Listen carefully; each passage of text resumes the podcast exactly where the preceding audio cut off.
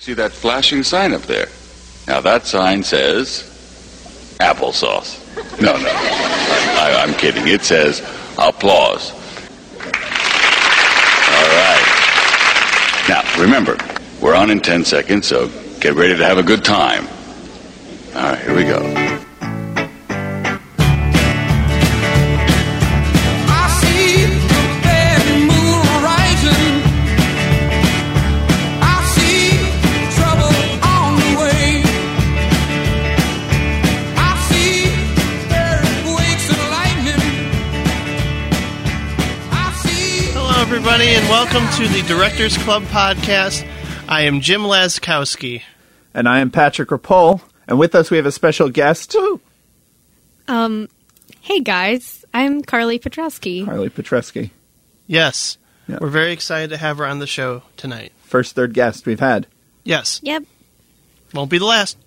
Well, I'm not cool or anything though. I don't have any cool credentials. I don't uh, contribute to any uh, radio shows. I don't write on any movie websites or anything. But that's so- exactly why we want you on the show, Carly. You're just a regular Joe who likes movies. You know, you're you're not geeky. You know. Well, I, I would say I have an above average, oh, I know. you know, I would agree with likeness that. for movies. I just am not quite as uh, into it as you guys are. what are your feelings on Miranda July? we don't have Oh, to talk God. about that right now. Why would you even bring that up in this situation? What is she? She fucking we hates can Miranda talk about July. it when Okay, she. We can, I- talk, we can talk about it when, when she releases her new movie, and then we could do a Miranda July episode. yeah, Carly will probably join us for the Miranda July episode. Hell yes, I she didn't will. say I wouldn't see it. I'll definitely go see it. I just You better probably see gonna it. hate I, I really want to see your reaction yeah, but you shouldn't walk to a in- movie narrated by Walk a in with an kitten. open mind. I'll try. I'll I'll truly, genuinely try. I really will. Yeah. yeah, So yeah. we're e, very excited to uh, discuss Chicago's own John Landis today. Mm-hmm. That's right. He's from Chicago. I didn't know that. Yes, he Yeah. is. He and I have the same shape of glasses, That's true. and I'm really proud of that for some reason. Um, me and him have the same uh, body shape. I'm assuming he has kind of a belly. Okay. Like And me and him have the same affinity for boobs and nudity. Yeah, yeah. Because even in the, the, the, the slightest or the, the, the you know any eh, pretty much any John Landis movie has some sort of reference to boobs or nudity or cleavage Mm-hmm. or something. You know what's funny? I'm married to a costume designer, and I have a son named Max, just like John Landis. Yeah, that's really. Oh, that's- that's it's weird. uh, suffice to say, he's a very relatable guy. Oh yeah. I think all of us have a little John Landis in us, especially his wife. yeah. Ooh. I don't think that was. Ooh, what? Yeah. oh, That's not an insult. they got ma- they have marital relations. Oh, I can't, Yeah. I can't believe believe that. a married couple has sex. Ew, gross. Oh man. I really showed him. Sure did. Yeah. But we're definitely going to be talking about two movies of his. And I don't know if we chose the best Oh, yeah, pair. we'll get into it later, but uh, Yeah. we we chose two movies for a specific reason, and then that reason ended up not being as valid as we thought. But that's for the second half of the show. Uh, for the first half of the show, uh, I thought we'd get down to business. yeah, I want to talk some business. Yeah. If that's cool with y'all. It's uh, it is business time, I believe. It's business. It's business time. Yeah, mm-hmm. yeah. Um, uh, I have an email. Oh, good. Do you want to hear it? Yeah, I do. Very much so. Because we like getting emails at Yeah. Directors Club Podcast. At gmail.com. Um, but you put an extra at there, so it sounds like that's our Twitter. Yeah. By the way, I can't wait till people stop putting at when they give Twitter names. Like at this, it's like a Do they www do that? thing. I don't even- Yeah, people always go, "Oh yeah," and you can follow me at paulftompkins.com or something, and you just need to say, All you gotta do is just say this the username. Paul, yeah, right? because it, it all starts with that. It's the when people used to do websites, they'd always put the www at the beginning. Right, Yeah. right. Oh, before we get to the email, Yeah. I just want to. Who needs a, it? a side note. Um, we're taking next week off. Well, yeah, we're switching Yeah. to a to a every other week format. Right. We don't want to get people's hopes up next week. They're all waiting around by their iTunes feed and anxiously waiting episode Mm-hmm. So five. it's going to be two twice a month instead of uh, every week. Yes. So starting on February 11th, we'll get back to recording again, and that's probably for the best. Otherwise, you know, me, me and Patrick can't do this every single week. Right. because we get tired of looking at each other and talking. And about I get movies. tired of hearing it being recorded. That's Yeah. true. It, very much so. It turns into Felix and Oscar time. You throw spaghetti at, on the wall and Mm-hmm. Yeah. get all mad. Yeah. You were you were talking about the cat and the grouch, respectively, right? Yes, Did they ever do a crossover? I wonder. Felix the cat and Oscar the Grouch. I'd, They I'd should. watch it. that should be a Sesame Street skit. I don't really follow the extended universe Sesame Street very much. I'm only I'm strictly canon Sesame Street. you know, I don't get into that Okay. shit where they go back to Chewbacca's home planet. now I'm mixing metaphors. Uh, do you want to hear the email? I do. Let's let's let's hear that shit. It's from a listener in uh, jolly old England, Oh, really? but he doesn't have an accent. Uh, he's from California, and his name is Stephen Ray Morris, and he says, "Great work on the podcast so far." Thanks, Stephen. Speaking of post-apocalyptic slash dystopian films like Brazil, what other of that ilk do you guys hate and love? Please, for more Amber Tamblyn enjoyment, you two have to talk about your favorite guilty pleasures. I think a movie like Fear and Loathing is enjoyable in retrospect. I think you're right about the exhaustion patcher, factor. In Patrick's greatest hit comments, where people talk about it, they just remember the highlights of the highlights. Uh, a word about Breakfast Club. I like to think a lot of the characters as different voices in one mind, like a series of internal arguments, and in that sense, it's a very intriguing movie. And a lot of movies are very intriguing when you willfully misread them. Uh, anyway, keep up the great work, fella. That's that's my own commentary. That wasn't there. There is going to be at least one knock on John Hughes per episode. I think Ah, that would be courtesy fun. of Patrick because That's I don't like- hate John Hughes. As that's going to be the uh, chalkboard gag where I just I'm not. Yeah. But um, anyway, keep up the great work, fellas. You two are inspiring me to get back into cinema mode. I'd love to join sometime soon. Any thoughts about the Hobbit movie? Good idea or disaster waiting to happen? Well, I think Peter Jackson's in the hospital. Yeah, he Oh, did. That really? Yeah, was he hurt himself poor Doing guy. what? filming. Yeah, Ooh, how Yeah. how uh Well, you know they they're in New Zealand and they're filming on all the landscapes. so and they are stuff. filming Mm-hmm. the hobbits what they're doing. Yeah, he probably put his director chair on some uneven ground and tipped over. I would pay to see that YouTube video though. Oh yeah. of him just like following Peter over. Jackson chair fail.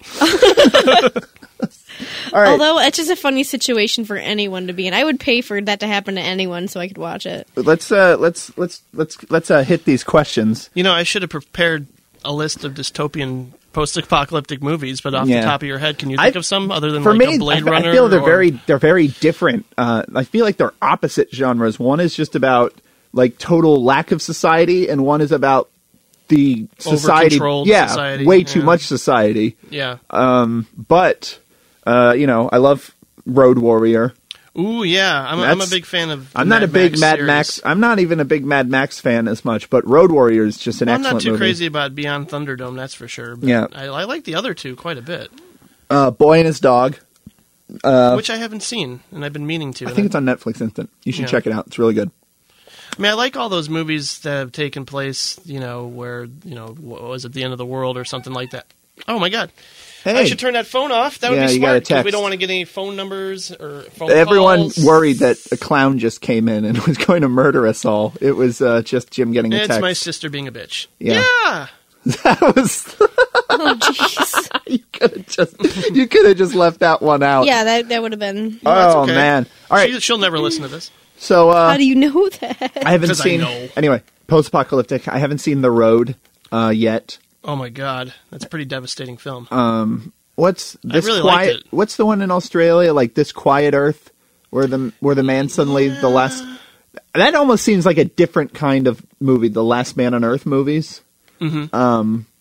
Would Children of Men qualify? Children of Men is in the other one. That Children of Men's dystopia, Okay. uh, but you can sort. But because there's no more children being born in it, you could see it going toward. It's it's where dystopia goes towards uh, um, apo- post-apocalyptic sure. Okay. because you know you know in 30 years from now, you know from where that movie takes place, uh, it you know there's not going to be any people left. Well, unless the actual human project works, which is ambiguous. But that's one of my favorite all-time movies. I love Alfonso Cuarón. Uh, E tu mama tambien's like in my top ten of all time, and yeah. uh, I really love Children of Men. I'm super excited about Gravity. Um, the movie he's working on now. Oh, I thought you were going to talk about the actual gravity. I Yeah, mean, I'm that's been around super for a very I thought you excited were going to about- talk about that John Mayer song. Honestly, I sort of did for like a second. I'm just really excited about anything Newtonian, really. Uh, you know, um, object in motion stays in motion. That that kind of that kind of Yeah. stuff just gets me giddy. long. I know. Carly, do you have any post-apocalyptic uh, dystopian movies you're a fan of? Like Escape from New York. Um, not particularly. Nothing. Nothing that comes to mind right away. So I guess not. All right. Um, what great. about uh, guilty pleasures? Oh God. Because the other the other Um, I pod don't feel uh, guilty for my pleasures. I know. The previous podcast, I was mocking Jim because he sees every movie that Amber Tamblin's in because she's pretty and. Well, oh yeah, I actually think she's a good actress. you don't think she's pretty? Okay, the way you yeah, but you, you but like you see objected. so I terrible kind of- movies that she's in. Like, well, I'm I d- dedicated. oh, I have Seen, know. I've seen every Jeff Bridges movie too. right? But Jeff Bridges is Jeff Bridges, and Amber Tamblyn is Amber Tamblyn. Yeah, but I still appreciate her as an actress and like watching her on the screen, Mm-hmm. not just because she's pretty. I don't want to write her off in that way. You know All what's right. wrong with that? I just, I I, mean, mean, when I- there's when a I- lot wrong with that. Just you know, but okay. Okay, Like, if you're equating Jeff Bridges and Amber Tamblyn, I see a lot wrong with that. I'm not. You know, I'm just saying that as an example of I when I you know who my two favorite actors are Hmm. Alexis Bledel and Robert De Niro. Right. Yeah. Okay. Uh, but No, when I'm dedicated to something, I stay dedicated to it. Yeah. I don't really like Matthew Sweet's recent albums, but I've listened to and bought every single one of his albums just because I'm a dedicated fan. you're loyal, Yeah, I'm loyal to everything. When I, nostalgic. when I become a fan of something, yeah, I just I try to stick with it, and you know they might put out shit stuff quite often. In the Mm-hmm. case of Amber Tamlin, but I have watched it, and I was like, all right, well, oh well, one of these days she'll be in a good movie again. Maybe. Maybe. W- What's again, by the way? What yeah, good I was, movies I was is she in? kind of wondering. Stephanie Daly, by far her best movie. Stephanie Daly. Yes, All right. Oh, good. I never saw it. Okay. Yeah. it's excellent. Um, what Indie are some of movie your with guilty Tilda pleasures, Swinton. Carly? Movies we're talking about. We're talking. Okay, so you ha- you have to. you have to what, specify. what kind of podcast is this? Well, I only I only hear a portion of it when it's recorded. I mean, I usually am doing something else, so Yeah. I mean, I only hear what I hear. Okay, spoiler warning. Movie podcast. Okay. Um, is that why I had to watch movies to be on this? Is yeah, Mhm. yeah, that's it. Remember how I didn't ask you to listen to any albums to be on here? Or That, um, the movie that comes to mind right away is actually the uh, Drew Barrymore movie Ever After. Um, it's not a good movie at all, but I was given the VHS tape as a gift, and I'm gonna say maybe third grade, fourth grade, somewhere around there. And I just, I don't know. Whenever it's on TV, I have to watch it. oh yeah, it's I the don't- good has the Goodfellas effect for you. What was that? I don't know. Um, I think, I think someone just won in Family Feud. they ran out of time on Who Wants to Be a Millionaire. Uh, Okay, that works too. Um, but yeah, no, I really like the movie Ever After. Um, I kind of have a thing for period pieces. I, I really saw. do. No, I I've seen. I saw Who Wants to Be a Millionaire recently. It's changed since Regis was on there. Oh, totally. I I Are watched it there the like other day too. five lifelines now, or Um, there's all Yeah. different kinds of lifelines, Yeah, and you can there are. skip questions. And I got really pissed Meredith because he Vieira. skipped a question that I like knew, and I was Yeah. shouting it. I'm like, why can't you hear me? that's so weird to me. That's very strange. I guess they must have been just had horrible ratings, you know. It's probably had to ironic, switch it up. Carly, that you mention Ever After as your favorite. Uh, It's as not you- my as a- favorite, it well, just not came as to I mean mind. as a guil- as a guilty pleasure because my guilty pleasure um, also involves Leonardo da Vinci. That's a Oh God. yeah, it's Hudson Hawk. I really, really. No, I like Hudson Hawk too when I can understand. it's what's so going on. grating. so it's not a good movie. Patrick and I watch uh, Hudson Hawk every Christmas. That's true because I'm a big fan of arbitrary traditions. That's a good idea. So we watch Hudson Hawk once a year, every Christmas. One Um, year I've seen we'll, it. uh, I've seen it twice now. Once drunk and once sober. It made about equal sense each time. yeah. One d- one one day, one year, we'll actually, you know, make sense of it. But I don't know. still waiting for that. have- I was listening to another podcast um, where they they cover like kind of bad or cult movies, and they That would be and- film sack. yeah film sack. Uh, I don't, I was kind of against giving a plug. Oh no, Uh, they're fine but- though. Yeah, but you know, I, think don't want we to be can. that guy. We listen to other podcasts. We talked about that before. That's true. Um, but anyway, Uh, one guy had a theory that everything after the initial museum heist is a dream. Oh my god. maybe. Maybe maybe though, that's like not bad for a theory. Um I'm trying to think of any other guilty pleasure movie. I Kinda love lazy. the room. Yeah. The room's a big guilty pleasure for me. I think it's really funny.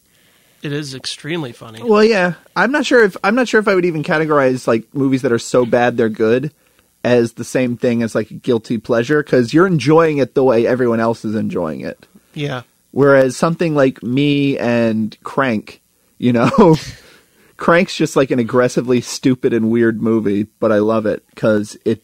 I think it's well Pulls no filmed punches. though. I like it. I like the visual style of it, so I'm not. I don't. It. I think t- the editing. I. I find really quick cutting really grating. so you must hate natural born killers. Yeah, I do. Um, I Oh, do hate okay. natural born I killers. didn't know you did. Yeah. Can I cross over into television guilty pleasures? Yeah. If you like. Um I'm a big fan of 16 and Pregnant and Teen Mom. I don't know why. I'm just really fascinated with the lives of teen mothers. Yeah, I've I'm I'm usually at your house when you're watching it, and uh, 'cause you're my girlfriend. I don't know if we mentioned this, but thought I'd get put that out there. So I'm usually there, and every episode seems like the exact same as the one before it. Um, well, it's continuing storylines. I mean, it's going to be similar. No, I Mm-hmm. mean like ev- like every episode is this. She finds out she's pregnant. Um, there the voiceover goes, "I just didn't know what I was going to do," and then it cuts to a scene where she's six- talking oh, with her 16 friends. and pregnant is definitely really monotonous. Teen And then mom her- is different. and then uh, the conversation she has with her friends is the exact same as the It's- narration. Oh, that I she know, had. I know. Where it's just like, And then it's like- so what are you going to do about the baby's daddy? Well, Yeah. I don't know. I hope we stay together. What are you going to do for money? Like they ask her the same questions. It's totally time. scripted. You can totally tell. But you can't mi- like you love every episode though. Like Not, it's not every episode. Sometimes I hate the girls and I don't really care about them anymore. well, I mean, you, what something has to keep you coming back. Um, honestly, I think if I wasn't majoring in design, I'd probably want to be a social worker. Uh-huh. Um, specifically, a social worker that worked with teen mothers or young mothers or single mothers. You know, because I don't know, it's just something that something about that that's really interesting to me. Maybe it's because I love babies so much, but uh, I don't know. I um, I just think it's definitely really interesting to watch. It's a um, Teen Mom is way better than Sixteen and Pregnant for sure too.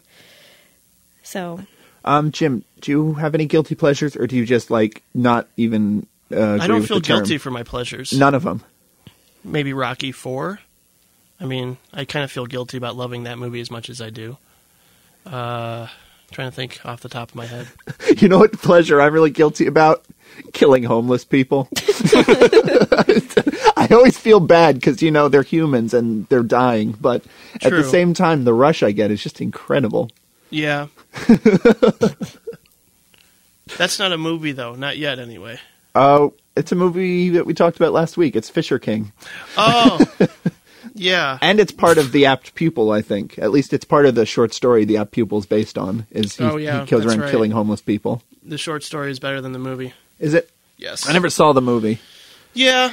How about like Roadhouse? I love Yeah. I love Roadhouse. Roadhouse, too. So I like a lot of Patrick Swayze. Me too. Dirty me too. Dancing. I'm so big on Dirty Dancing. Yeah, as well you should It's be. definitely I can safely say it's one of my favorite movies of all time. I've It's a good seen that choice. movie more than anyone should ever seen Unabashedly it. old fashioned romantic kind of stuff, and I love it. Petra can vouch that I know like literally every word to Yeah. it. yeah definitely I know spaghetti every word arms to I know every Yeah, word to spaghetti Groundhog Day. arms. carly got really excited because she found a t-shirt that just has like this one super obscure line from da- dirty dancing on it just spaghetti arms and she got really excited because Because I have a Dirty Dancing shirt and it looks kind of like a um like a three wolf moon type of thing. with all but it- Oh, like the, the but, but it's Patrick Swayze on it. It's patrick swayze howling at the moon Mm-hmm. kind of similar, yeah. Hold But, me uh, closer, dirty dancer. But uh, yeah, no, I found that shirt and I got really, really excited, and I hope to purchase it as soon as it's available. I'd like that as well. hmm It's such a good movie, though. I would It totally, is. I could do a whole podcast on that movie. We could. What else is the Nobody would director of listen to Dirty that, Dancing really. has done? hold on let me look it up you guys talk about dirty dancing I've had the time of my life. oh yes we could do this Nobody because, puts baby uh, in a What corner. else did they do? Wait, what I, I don't even know who directed it. I'm such uh, a bad hi- fan. mm, His name Gary is, Marshall? His name is Emile Ardelino. I I know Wow. who wrote it because I watched like a making of, and she said she got pulled over s- in s- somewhere driving, and the people, the police uh, searched her car and found a script for a movie called Dirty Dancing, and they were sort of. I think they, I think they think she said she almost got arrested for possession of like pornography. Like it was something really weird. All I remember is That sounds like the fakest story I've ever heard. I'm not making it up. I'm not saying I'm you're gonna making find it up. and I'm gonna email you guys, and you're gonna read it on air. And then I'll say that they've made it up is because Okay. just the words "dirty dancing" on a piece of paper is pornography. No, I th- I'm I'm probably missing an element to the story. All I know is that the the woman who wrote it got pulled over at some point. she got pulled over by the Westboro Baptist Church. She probably, I bet you, she was just in a place that was like really uh, conservative or something. You know what I mean? I'd like to see that movie where John Lithgow re- forbids people from writing the word "dirty" on paper. My son died because of it. Let's dance. Is dirty not in the Bible, sir? Did you ever see the TV version of Dirty Dancing? What's that? Clean Dancing? That's awful. I know. That's why I said it. Uh, that's what I do. So Emile Ardolino, uh, he he's done three classics in his day, Sister Act. and so he's done "Dirty Dancing." Take me away from Oh, my Sister God. Act, and he did uh, Three Men and a Little Lady, Oh my god, we need to do this. which has features I think Ted Danson I as a love- fake old priest. I love Yep. the movie Chances Are with Robert Downey Jr. It's, it's like a reincarnation romantic comedy with Sybil Shepherd. It's really good. Reincarnation romantic comedies are weird because it has like a vaguely necrophiliac feel. It does, but There's a couple of those, and they Like never Birth? sit right with me. you've seen Birth? I don't think that's a I really romantic want to see comedy. that actually. I put, I put birth on our queue. no, it's not. It's a romantic comedy I like between Birth. Nicole Kidman Yeah, and the it's- kid it's from fucking Running awesome. Scared. It's so Kubrickian. Oh, it's Yeah. good. Yeah, Okay, it's good because really I good. And it's one of those movies that came out, like one of those DVDs that came out in between 2005 and 2007, where Mm-hmm. they made way too many of them, so you can get them on Amazon for a penny. And look, any, Oh, wow. yeah, and there are like there there are like about like 50 different movies that they just made way too many of, and now you can just get them for a penny on Amazon. Uh, and they usually came out in between 2005 and 2007. Hmm. Um, but yeah, so maybe maybe we'll do email sometime. We should. Um, It'd be in- fun. In the meantime, do you want to get into what movies we watched this week? movies did we watch this week? Watch this week. What movies did we watch this week? Watch this week. What movies did we watch this The week? jukebox money. Jukebox money. The jukebox money. Um, I didn't watch too much, other than mostly John Landis films. Right. But for some reason, I had an inkling, um, a desire to watch The Howling, because I hadn't watched it in a very, very long time. I watched two horror comedies, so to speak, although I don't know if they're necessarily super comedic. This is actually one of Joe Dante's more serious flicks, in my opinion. I, there's not. I, I was kind of surprised at the lack of black comedy in this, to be honest. Yeah. It's pretty I straightforward. felt the same when I saw it. It's Yeah. good. It's really good. It is really good. It's really effective. The makeup is great. I, I mean, we Who's the lead? Dee Wallace is the lead? yeah, She's really Dee good. in it. Wallace Stone of E.T. Um, but uh, I believe Rick Baker also did the makeup effects for The Howling. Um, I Uh, well, think I think it was shared with somebody else. The story is um, He he, was left. working on he- yeah, he was working on uh, werewolf effects for a while because John Mm-hmm. Landis was trying to get uh, American Werewolf in London, which we're going to cover later, off the ground. Um, and then eventually he said to hell with it, and he took a job on The Howling to do it. Yeah. And John Landis gave him a call and started screaming and yelling. So uh, Rick Baker handed it off to uh, Rob Botton, who's also a very good uh, makeup guy. yeah, Um, and he just sort of supervised the uh, effects in, on The Howling uh, while he did his major work on American Werewolf in London. Robert Picardo in this movie is really freaky as the uh, serial killer that uh, lures her into this world where you know there's a colony of crazy people and it's very sexual, um, which Yeah. I'm not used to in a Joe Dante movie.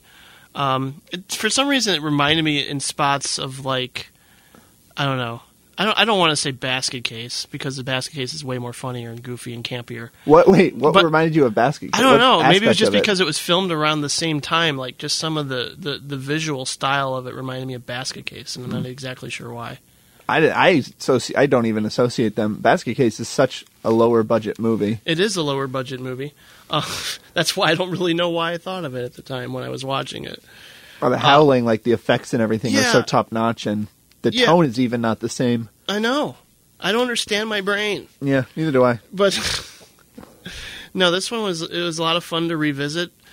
But um, I, I was just surprised at how most Joe Dante movies have a lot more satire and humor in it. Yeah. this one doesn't at all. It's very it's I mean, it clearly wants to pay homage to a Roger Corman film or a um, Lon Chaney's version of The Howling and all that stuff. But or Lon Chaney Howling or not Howling, W- Wolfman. Yeah. God damn it. So yeah, um, I love the way it ends too, but won't give that away. It's a Oh. good, yeah, it's a real good, it's a good one. I I actually felt the same way about the tone of it when I first saw it, like about a year ago. Right. Is that and that's all you want? Any TV or anything? I did watch one other horror comedy as well, All right, The Blob. Um, the '80s blob. Yes. Very, very, very good. I liked it even more than The Howling, and I think it's more just because it's it's a showcase for gore. I mean, a lot of it is. I mean, the same guys who did Dream Warriors did The Blob, including Frank Darabont writing the script as Right. he did for Dream Warriors, and Chuck Russell directed it. And I was surprised looking at Chuck Russell's filmography that like, oh, I really like this guy. I mean, except for his last two movies in the aughts. Uh, I really enjoyed. You don't like The Mask. Scorpion King? No, I didn't. Oh. I'm not a big fan of the Mummy movies. I know a lot of people are, but I uh, like I I think- I don't like uh, Return of uh, The it's Mummy Return of- Returns. Mummy Returns. Um, Yeah, I I really don't- like the first one a lot, and um, I think Scorpion King is carried by The Rock, who's Huh. really good in it. I really like The Rock a lot. Um, that's one of those movies that Isn't I that know good? I've seen, but I don't remember too much about it. It kind of Yeah. left my head after I watched it. the only Um, the only really vivid memory I have of it is The Rock crushing ants. He's buried up to his neck in an ant hill, and there's like giant ants or scorpions or something coming towards him, and he crushes them with his giant chin, Yeah, and it's very funny. but I was really interested in watching this one again because I don't remember it too well. And like some people were saying, oh, you know, it's a lot like The Thing in that it was a remake that was actually successful and it had it up the gore quotient, and that's Yeah. what made it successful. And it's not nearly as good as The Thing, but it's certainly a lot of fun to watch. This Kevin Dillon's giant a lot of fun glop. in it. Yeah, he is, and that's another thing too. Is like I'm every now and then I'll get on a on a quest, and I'm desperately seeking this movie with Kevin Dillon called Remote Control, which is a lot like Terror Vision in that an evil force, an e- evil alien force, decides to start killing people through the uh, uh, their t- their televisions. But this is actually a videotape that they rent. They put it into their VCR, and it makes them want to kill people and it's a horrible B movie, but it's so much fun to watch. It's one of those movies you'll get a bunch of people together, get drunk, and you'll have a good time. And it's very, very, very hard to find. It's almost like Bad Channels or, or Terror Vision. It's one of those out of print movies that when I was a kid, I loved it and thought it was a lot of fun. So I was reminded of that when I saw Kevin Dillon in The Blob. Yeah, I And- just I just looked up uh, remote control, and it was directed by the director of a movie I saw this week. Um, Oh, really? well, actually, I just finished it before you guys came over here. Uh, um, Squirm, Oh, which I which- haven't seen. which I've been asking you guys to watch. Yeah, for a I'm while. glad you finally watched it when I wasn't here. because Car- Carly can't take the thousands and thousands of worms in it, and it's a very kind of typical bad uh, like horror movie um, where it makes you sit through about an hour of like bad acting and character development that doesn't go anywhere before it really gets to the good stuff. Um, but it's its its existence is it, you know it, it's worth it's worth existing because it has uh, just scenes with like just tens of thousands of worms, uh, real worms like coming through ceilings and walls, and it's it's kind That'd of be a little incredible to creepy. watch. That'd be a little creepy. Uh, I really I don't understand where the worms are coming from. Really, like it seems like they're coming from the ceiling. So Huh. I don't know if the house is supposed. To, I mean, the house isn't underground, so I don't know. I don't do too good with movies with excess amount of bugs and creepy Yeah. crawlers. And it was all like I cannot watch that last scene from Creep Show or the last sketch. Oh, or- you can't with Oh, I the know. cockroaches. No, I That's can't watch probably that. my Okay. favorite one there. When I saw it on for the, movie. first time, I I kept saying to Patrick, "Please let me know if anything gross is going to happen. I you know I you know I can't handle it and blah blah blah because I'm extremely squeamish. I you know it makes I- you squirm. Was that really like a good reason to interrupt my story just for that awful awful pun? That's Okay. a gym pun that you just. Mm-hmm. I know, which is why I'm sort of surprised it came from Patrick and not you. I'm sorry. Um, I'm not even interesting. I'm not even going to talk. Not, No, even- you not even should. going to talk about this. Please do. Well, just I, I I'm really squeamish and I uh, I gag really easily. Um, I the first time I saw Dead Alive, I actually puked. Um, when they were when uh, who was it? Was I think was it the mother who was eating her ear? Oh, that's right. Yeah. Yeah, I oh just thinking about it gets me really grossed out. But um, And I kept I kept telling you to no watch this part. Yeah, yeah. 'Cause I wanted Patrick, you to see the Patrick ending where called E.G. me Yeah. from the other room. Oh, here you're missing the best part, Uh-huh. and it was the part where there's like shit, like oh god, there's bugs and there's like shit exploding. Well, right? it's where no, it's where Uh. the it's where the cockroaches are crawling out of E.G. Marshall's neck. yeah, and he he Wrong. made sure So that I wrong. saw that, and now I have a hard time the trusting best him. part. That whole that whole sequence exists, so you can see that amazing effect. No, thank you. Yeah. Anyway, Not a so fan. I watched a lot of uh, kind of bad movies. Squirm's definitely a bad movie. Uh, it's kind of a good movie to put on when you're trying to go to sleep. That's too bad because remote control is at least fun in a bad way. It's it's so bad it's good, but it's also really entertaining in how over the top everything is. And I also watched um, the newer uh, X Files movie, I Want to Believe, which was really bad and really disappointing. Um, you're making a face like you don't know what I'm talking about. I want to believe. X Files, I Want to Believe came out Yeah. in 2008. Yeah, it wasn't horrible. It's really horrible. Oh, okay. It's uh, I, I don't mean maybe remember it's too much just about maybe it. it's because I'm such a fan of the X Files that I was more disappointed. But the characters are completely wrong. Hmm. Like that's probably the biggest problem with it. Um, but everything about it's really bad, and I was actually kind of like everyone was going was seemed like kind of disappointed about it because it was more of a monster of a week episode instead of a mythology episode Yeah, that- but those are my favorite episodes. I don't like the mythology. Though I wasn't a fan of Fight the Future, the the first movie, but Hmm. so I was really looking forward to just a feature length, one last episode um, with Mulder and Scully. But instead of you know having the same rapport as they do in the TV show, it's completely different. It's super mopey. Uh, It definitely it's, is. It's really sad. The s- the uh, the actual plot is kind of incoherent. it's more like the Bone Collector or something. Yeah. like where it's just really Um, maudlin and Exhibit is terrible in it, as is uh, I can't remember her name. uh, Amanda Pete. Yeah, Amanda Pete's really horrible Yeah. in it. All the dialogue's really bad, um, and it has this sort of subplot where M- Scully's a doctor taking care of a kid, and that doesn't go anywhere. Um, like literally, it exists just so she can make a connection at the end. But there's like it's about thirty minutes of movie that doesn't go anywhere. Again, I know I saw it. I don't remember too much about it, which probably says a lot. Yeah, But at the same time, I don't remember hating it. I just thought it was like, eh, it was fine. I was entertained as I was watching it. I found nothing entertaining about it. It's it's really boring and it's really bad.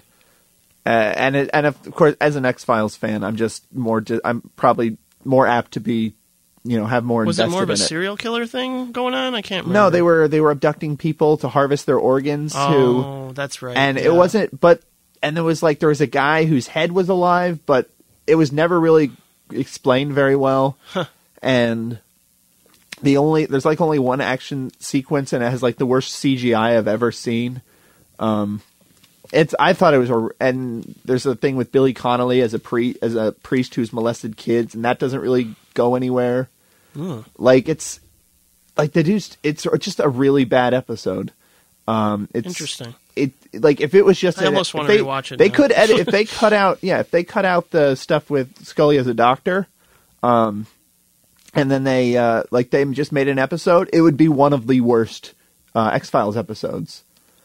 Uh, probably not the worst, but one of them. And as a fan, it really disappointed me. Hmm. Uh, and then I watched uh, Crimson Tide for the first time. That movie's awesome. I really enjoyed it. Yeah. Yeah. Uh, it's uh, it's really tense, and the performances by Gene Hackman and Denzel Washington are really good. Um, it unfortunately it devolves into like a action movie in the third act, and it doesn't really work as that. Yeah. Like It didn't bother me. I it's, know- I find I thought I found it interesting that it immediately got less tense when people started pointing guns at each other. Like when it was just a battle of wills between like the the, the captain of the ship and the chief officer. Mm-hmm. Like that was so much more intense and interesting. And then the second people started pointing guns at each other, it Right. just I was just I was just sort of disappointed. But even that ended in a you know, not you know, there there was no villain in the movie, which I appreciated. Yeah, definitely. It's definitely the best Tony Scott movie I've ever seen, uh, which makes up for the worst Tony Scott movie I've ever seen, which is Taking of the Pelham. I guess maybe you. I don't know. Yeah, maybe that is the best Tony Scott movie. I'm not a, I'm not as big on true rom- true romance as Uh, I'm some not people. either. I'm not either. I, I, I think it's f- fine. I don't Right. think it's great. I mean, I feel like Tarantino's script was, is there, but uh, Tony Scott over directed the hell out of it. I feel like he wanted to be a lot more flashy. He over directs everything. Well, yeah, that's definitely the But case. Crimson Tide, you know, it would, takes place in a ship. Um, so he was it's so it sort of forced him to rein in. no, that's definitely his best movie. Although I like Enemy of the State. I haven't seen Enemy of the State actually. Yeah. Uh, I think just casting Gene Hackman in Enemy of the State said volumes about like, oh, I want to make a flashy version of the conversation. Right, right. That's all he really wanted to do: make a movie about paranoia with Will Smith, and then you know do his usual action. Well, I, I stunts. guess a lot of his movies, even before Taking the Pelham, are remakes. Really, I, I mean, Yeah. Crimson Tide is just the Kane Mutiny on a on a nuclear submarine, and you know, yeah, and beca- Tarantino did some rewrites for it. yeah, So- totally. It, it's you can totally tell where Tarantino did rewrites, and Yep. it's always the worst dialogue. I can't believe, like Tarantino shoehorns a lot of comic book dialogue into This it. movie is exactly what The Hunt for Red October should have been. I I haven't seen that one either. that's actually, such like I fell. I mean, I saw it when I was younger, but I fell asleep during that. I thought it was so. I have to say, boring. I haven't seen many nuclear submarine. I haven't seen many submarine movies, but U five seven one's a good one. I haven't seen that, but so far I've, I've seen two, and I'm two for two. Das Boot's one of my favorite Mm-hmm. movies of all time, and Crimson Tide's really good. Oh It wait, sure no, is. no, because I've seen Down Periscope. Did you watch it just to see Patton Oswald's cameo? I did. Crimson That's right. No, no, no, no. T- Patton Oswald That's is, the only is reason why I wouldn't credited. watch that. Patton Oswald is credited on IMDb as being in Down Periscope, and I watched the entire movie looking for him, and I could not find him. Like What is I he literally credited was not as? paying attention to anything, like as random captain, skipper, fucking communications engineer or something like that, like nameless crew member. Um, I literally wasn't paying attention to the story. I mean, I had seen it before, I think, actually, on TV, but I wasn't paying attention to story or anything. I was just looking for Patton Oswald, and I couldn't find him. It was like the hardest Where's Waldo book ever. Where's Patton? Did you watch anything this week, Harley? Well, I watched Crimson Tide with Patrick. Aw, isn't that sweet? Did you like it? Yeah, I um I was also doing my homework at the same time, um, so I couldn't invest all of my time in it. But what I did see and what I was sort of um, when I was watching it, I found it really entertaining. It was really uh, tense and I don't know, just I I didn't want to turn it off. You know, like I I, I kept wanting to not do my homework and watch the movie. That's a good sign. Yeah. So yeah. um, other than that, I watched a documentary about Disneyland. um, you like, yeah, you you really, really like Disneyland and Disney World. and it's not just like Disney, like Disney movies. It's just I am utterly fascinated with with Disney theme parks, and uh, I'm actually saving up to go in November for my first ever trip to one of them, and.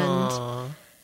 Every That'll time be I think fun. about it, I want to cry. So I'm not going to talk about it in length. Okay. But the Yeah. um, documentary was, I mean, it, you can tell it was uh, done for the Travel Channel. It was nothing in depth. It was like nothing like, you know. All of those Travel Channel documentaries just seem like promotional videos. oh no, they to- they totally are. And You never um, see a Travel Channel being like, uh, the one thing you don't want to do in Bangladesh is talk to the Turks or something like. they will cut your hands off. Um, but I mean, I still enjoyed it. It was just still fun to watch. I mean, I in fact, I'm I'm sure I probably even seen it before. Um, it's just kind of cool to see what they do and how um how fun it- the Disney Imagineer's uh, job is actually. And uh, I don't know, it just seems like a f- super fun place that I would like to visit. Yeah, and when we go in Nov- November, you're going to be crying the whole time. Yeah, I already warned Patrick. I don't want any pictures taken because I'm just going to be crying. Like, you guys don't understand. I am from a family where we didn't have a lot of money at all, ever. And the one thing, well, no, I'll say one of the two things I always wanted was a cat and to go to Disney World. And I got a cat finally last year. Took a long time, but I finally got the cat. So now I got to go to Disney World. And then I think Yes, you do. that's, The computer that's- was agreeing. That legitimately scared me. Like I jumped. It's okay. It'll probably happen a couple of times until I update my antivirus software. But um, yeah, that's pretty much. It's pretty much one of the only things I ever wanted when I was a kid. And um, I don't know. I was sent a tour DVD. Like after you sign up for the website, they send you DVDs in the mail, like just to keep up to date with the rides and what's going on. And I was watching it, and I started crying. And Patrick came in and just like, "What are you doing?" just like I'm crying about Disneyland, and I want to go. Oh. You know, Aw, I uh, I remembered one other thing I watched. me too. Um, you go first. I don't really want to talk too oh, I'm much about sorry. this. I remembered something too. Oh, go ahead. boy. go ahead. It's You your go turn. first. I yeah. watched. Speaking of Amber Tamblyn, I watched Sisterhood of the Traveling Pants too, Oh God. without seeing the first one, which is which was dumb because I have no idea who these people are. First one's better. Well, Second one was only done for money. I um, I mean, they kind of give you a backstory on it, Yeah. you know, so you, you kind of you can fill in the blanks, kind of, you know, but um, I just hate how they're all stock characters. Yes, they are. there's oh the sporty one and uh punk girl who hates like everything and then there's uh normal good girl and then there's who's the other one There's America Ferrera. and then yeah yeah there's Hmm. america ferrera Fat. Fat is a stock who's, character. Aw. who's just like w- like She's the anal best character, anal though. retentive i know she's the only character i liked I, on- Yeah. I only wanted to watch her side of the movie I liked Amber Tamlin in the first movie because she was a documentary filmmaker. Yeah, was she trying to make a documentary about, you know, just something real like her life? Yes. Oh God, that's No, the worst that's- thing ever. That's the fucking reality bites where it's like my home movies No, are just she's- more she's- real than she- She documentaries. came across a, a sweet little boy who had problems or something. I Uh-huh. can't remember. I just, I just- Amber Tamlin's character especially just ticked Yeah. me off just No, because and the second one, she's definitely. so. Uh, it's just it's a character that's been done so many times, Yep. and it's just uh, like she just looks like Hot Topic threw up on her, and Uh-huh. it's just really.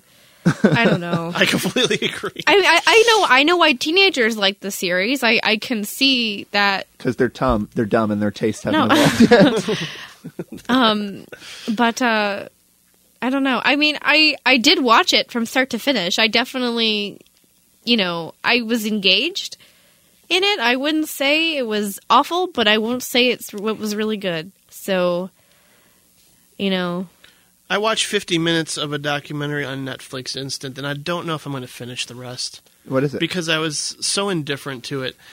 It's they call it a documentary film about music. That's the title. It's called The Heart is a Drum Machine. And it's a bunch of Wasn't that a Kanye West album?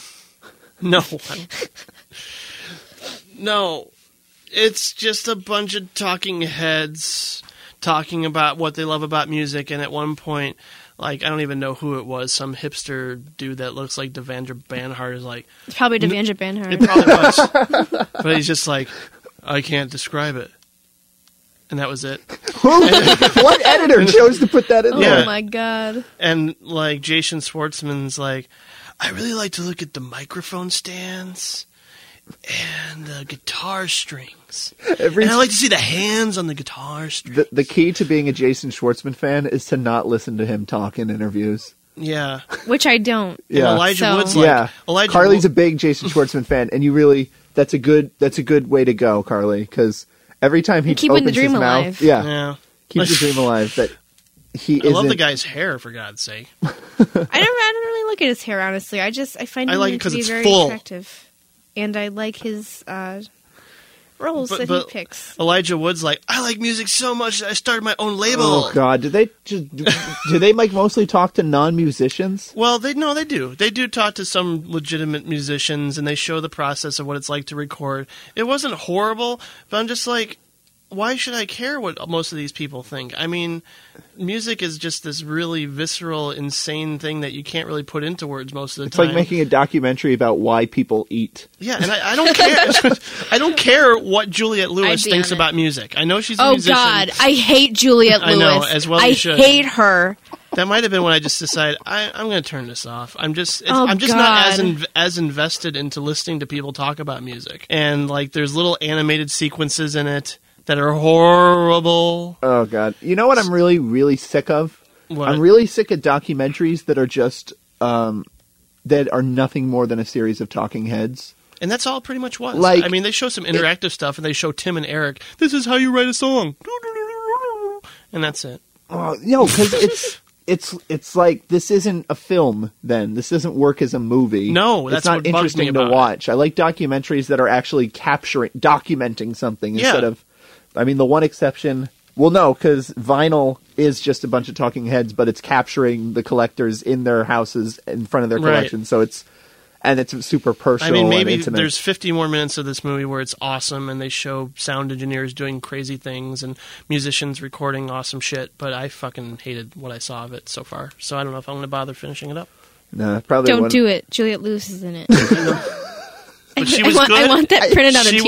was good in for five minutes in Conviction. That's the only thing I can give Juliette Lewis. That's I right. Your liked I five liked her minutes. uh, bit part in the movie enough because she only, you only saw her like twice throughout the whole movie, and that and that's how I like most movies to be little or no Juliette Lewis. I agree. I, I agree with that. Completely. Also, I hated her in Whip It. I mean, obviously she's supposed to be like someone that you just like Yeah. hate, but I get so worked up when I hate a character so much that I like I need to be held back from the television so I don't throw something at it.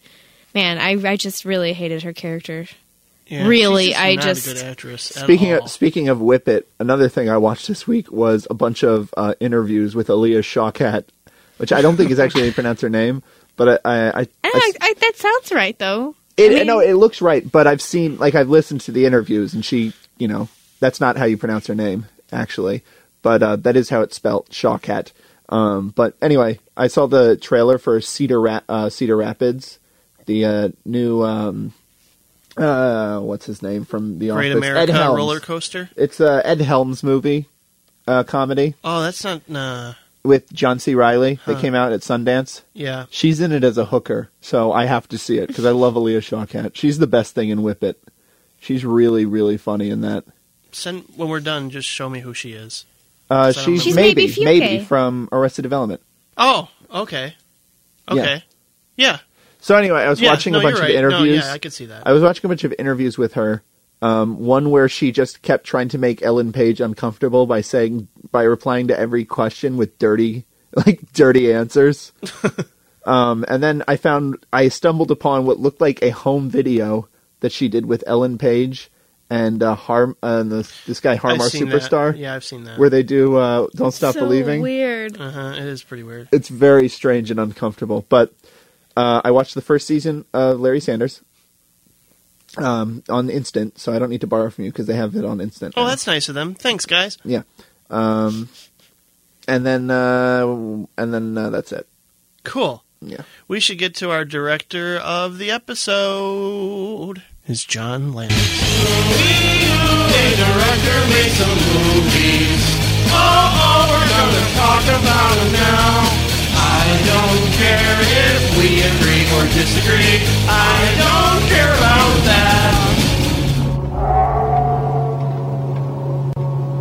Did you hear that? Listen.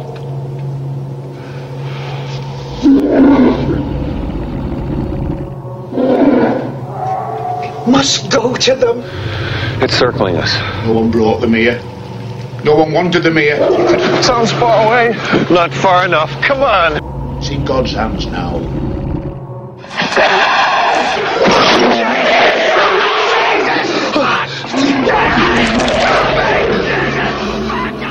Our first movie this week is American Werewolf in London, which is a uh, movie by John Landis from 1981, One.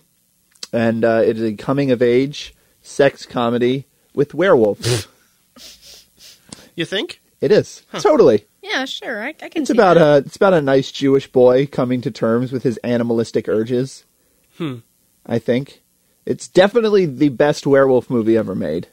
Um, hands down. I would agree with that. I mean, Howling is good, Ginger Snaps is good, Wolfman's pretty good, but Silver Bullet's pretty good.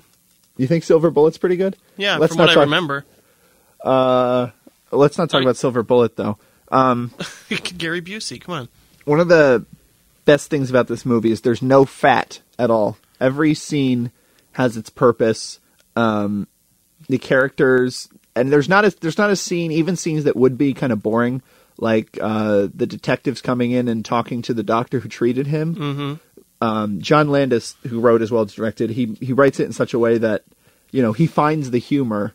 You know, he has the two police uh, detectives. He has them interrupting each other. One guy is overstepping his bounds and pissing the other guy off. There's broad comedy in those scenes, and for Yeah. some reason it works here as opposed to Last House on the Left with the bumbling cops. Well, no, that, that's House on the Left is completely different because this movie has a consistent tone. Um, yes, Even, even, um, you know, it's a movie where people get ripped apart by wolves and people, you know, have sex in showers set to moon dance.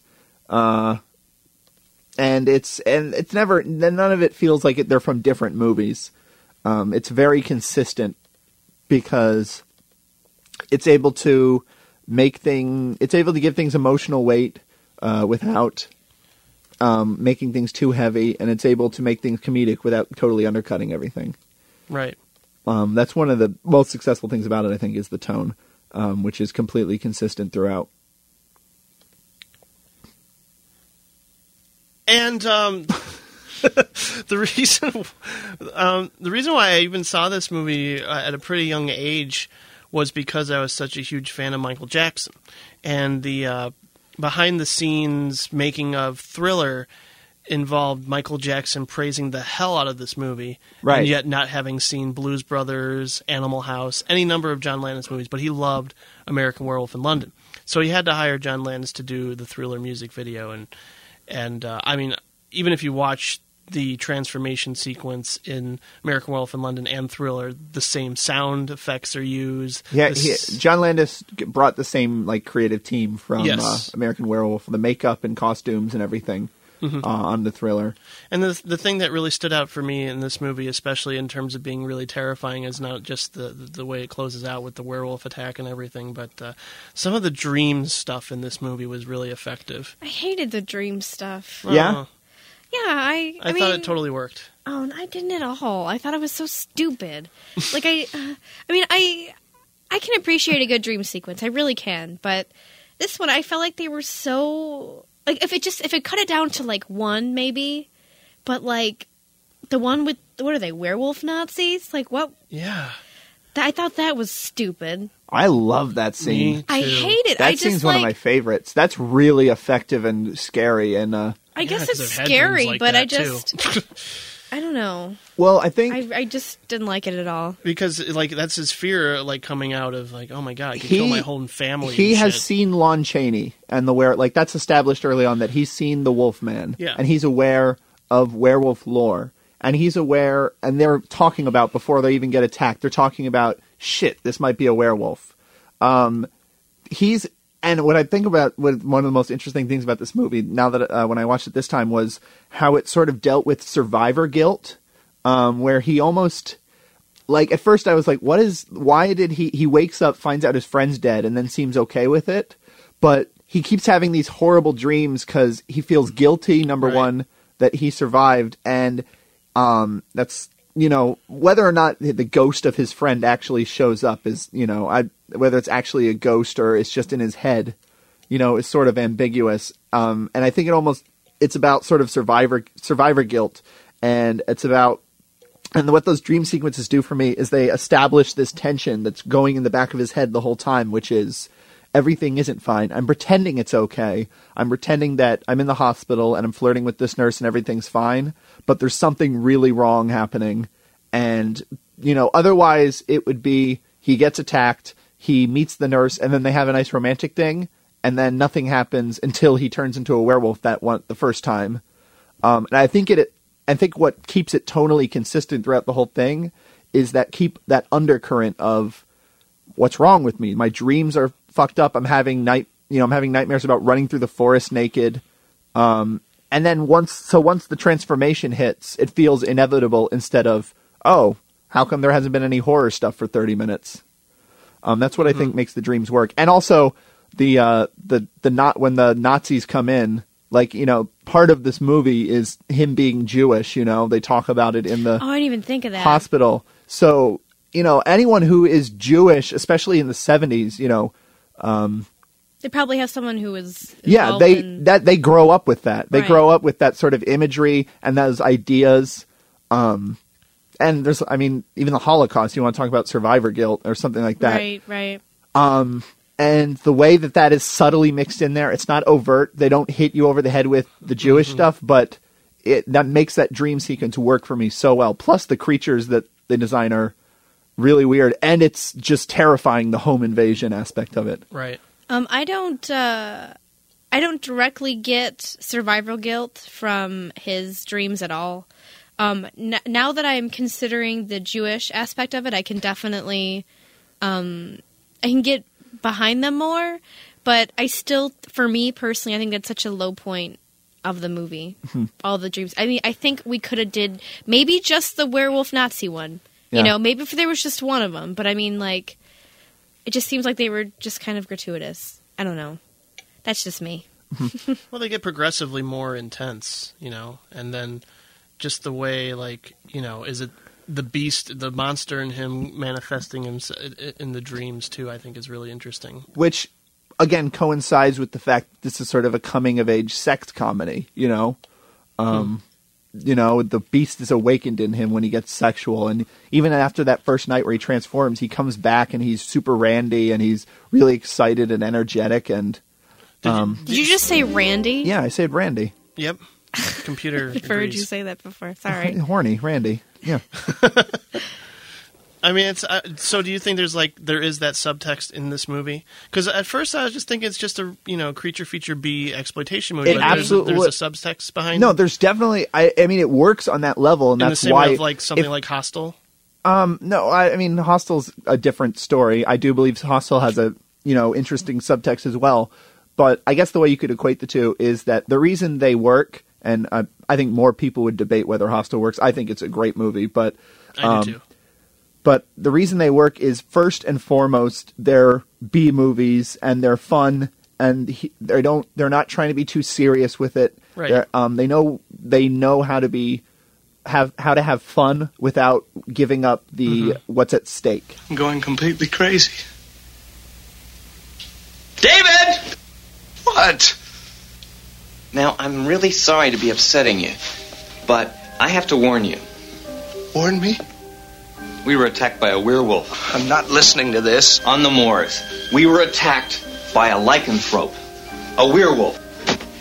I was murdered, an unnatural death. And now I walk the earth in limbo until the werewolf's curse is lifted. Shut up. The wolf's bloodline must be severed. The last remaining werewolf must be destroyed. It's you, David. What? Please believe me. You'll kill people. Nurse! Listen to me! Nurse! The supernatural, the power of darkness, it's all true. The undead surround me. Have you ever talked to a corpse? It's boring. uh, His dead friend Jack. It's Jack. Jack's the name, right? Mm-hmm. right. When his dead, it just keeps by, played by Griffin Dunn keeps reappearing and is super cheerful. Like he's never. Yeah. He's he's just very energetic and cheerful, and he's just all right. Well, you need to kill yourself now, Yeah. and just the way they do that is really funny. Um, and it's just the epitome of the dark humor and the actual emotional stake. And again, I don't think that I think the dreams are just about something being wrong, but I think I think uh, an interpretation you can have about Jack reappearing again and again is survivor guilt. Um, oh well, well that yeah. definitely. but I mean, it's it's just overall contrib. What I meant is like the dream is just an overall feeling of something being wrong, which you could you know, which could be an allegory or whatever for the survivor guilt. What I was talking about before, but um, first and foremost, they work on that level. But I do believe there's that subtext there. I believe Landis understands um, what makes him so good at the sex comedies is he understands that they're the best ones have an emotional honesty to them Right. um, I I uh, I hadn't seen Animal House in a while, and I didn't like it, but I watched it again this week. Um, and I don't, I don't, I still don't like it because, but because I don't think it's funny. I agree. I don't and a lot of people, I think, would be upset with us and are probably wondering why, for John Landis, we didn't do Animal House and Blues Brothers. Well, yeah, and that's the thing. It's like those two movies are considered, you know, classics, comedy classics to a lot of people, including my dad. And that I never really got into them when I was younger. I, I, I thought they were overlong and kind of just not my kind of humor. I Right. don't know. There- I mean, like you can find things in them to appreciate and admire, but as movies as a whole, as comedies, I just never. Well, what kills what kills Animal House for me is the super weak leads. Yeah. Like John Belushi's barely in it, really. Right. He's probably like only the fifth. Like if you were going to go in rank of important lead characters, he's probably like the Mhm. fifth supporting. He's like Jason Segel in Knocked Up, you know. Yeah, Um, so so back to the subtext. I mean, like I, I realized, like at the beginning of the movie, they're talking about babes and you know how they want to right. Get laid, Well, that's but- what what I was talking about. Animal House is is that I think there it's emotionally honest, and that's Yeah. what I think a lot of people respond to it. And I think this movie's the same. Hmm, okay. Um, and I think it is a it's coming of age. It's it's about sexuality and all of that, and uh, like He a does lot of transform after like a, he has sex with like the like a lot of nurse. like a lot of uh, werewolf movies are about that, like Ginger Snaps. Yeah, I was going and to the comment howling. on that. There's yeah, there usually is some sort of you know psychological or you know But the way uh, but the way John Landis ties the two together, and you know, is he able to juxta- make them one thing. Juxtaposes them really well. Well, I don't even. I, well, the thing is, I don't think it's a juxtaposition. I think he. I think he is able to make them the same thing. He's able to. Hmm. You know, he's able to. Uh, you know, this movie completely works as a comedy. The sequence where he's running from the zoo naked and he's talking to the little kid about being a balloon thief and the like that never feels like it's part of a different movie Yeah. it all um and it's actually there's a lot of i really what i found interesting watching animal house in this is the climax of this movie i did not remember it being so graphic and Yeah. the giant car crash at the end And the Oh, yeah. decapitation. There's a the- decapitation. yeah there's a he- the guy get the police officer gets his head knocked off and people get crushed behind cars and Mhm. it's and really that that is another scene that sort of epitomizes what makes this movie work is it takes the slapstick carnage of Animal House and it just takes it that one step further that would become super popular later in the 80s which probably you know you could find its r- roots of something like Evil Dead or something or uh, Dead Alive even here of the splatstick kind of uh, horror Sure. I mean, I, I I remember like just finding everything that's taken place in, in the uh, the porn theater really funny. Oh, And it's then all of a sudden- hysterical. then all the of a porn sudden, is hysterical. Yes, it Did is. the oh, see you next God. Wednesday But then all of a sudden, like the the last the the, the climax of this movie is legitimately terrifying. Yeah, but it yeah. works. It's it's you know it's that's that's how it should end. and that's I think a lot of horror movies um, would benefit from being tighter. Uh, Mhm. def- and then you know I and think you got you know you got to talk about Rick Baker. It's like he won an Academy Well, Award, and he they invented an Academy Yeah. Award for him. yeah Um, they invented the Best Makeup Award for this movie because the werewolf transformation is so incredible. Though watching it again this time, the were- the makeup's incredible, but also it's a lot of it is the sound design. Oh God, Yeah. yeah. and the editing. Like it's not just the fact that it's the most realistic looking effects. Right. It's the way it's subtly edited so every time um it doesn't look like cut to hands growing, then cut to this. It looks it's every time it cuts everything has progressed a little bit. right So it's it's all about the way it's edited and it's about the sound effects yeah where like with the nails going up. You'll see close ups of the hands where the hands are elongating, Mm-hmm. but then in a long shot, you'll still hear that sound effect of the hands elongating, but they're not actually moving. yeah But because the sound effects are so convincing, and because he's moving around, it creates the uh, the uh, the idea that he's actually still changing. Um, it's an incredibly edited scene. and underplayed with like or, you know the the song in the background. Yeah. Sam Cooke singing Blue Moon. In I the actually, background. oh, I always remembered it as uh, "Bad Moon on the Me Rise" too. while Well, it he's starts off transforming. with uh, Yeah, well, well, that well that song was playing. I While was he's- like, that's while he's pacing yeah. around, right, but right, that's not right. actually. but when yeah. he was pacing, I was like, wait for it, Uh-huh. wait for it, and it didn't happen. and then it was it was Sam Cooke when when he I starts would I would have transforming. liked it better if it was uh, Bad Moon on the Rise. I think it worked um, the way. It oh no worked. no, it, de- it definitely worked. I just I thought And this it- is You one of just your wanted to play favorite horror something beaut- movies. You wanted to play something beautiful while something horrifying Yeah. was happening, which I thought was cool. And the, all the Moon songs are great too. Um, one thing I really appreciate is ironic um, music over something like, re- especially some, if it's something really awful that's happening and it's got happy music. Mhm, I, like really that. appreciate that, and uh, I think the soundtrack, though it hits it right on the nose, I think they work really well. Yeah, all the songs they chose, and um, especially that scene. You know what movie doesn't work as well? Innocent Blood. I didn't even get to talk about. Uh, Oh, I'm sorry. I didn't know you want. I thought I was trying to transition. Do you, what else were you going to say? I, it if you sounded like want to were done. transition, it's more than all right. What were you going to say, Carly? I was just going to comment on yeah, there's no fat in the movie, and I think, as Jim was saying, most hor- m- a lot of more horror movies should be like this. Um, I like that there's a mythology, but they don't they don't have to go totally in depth with it.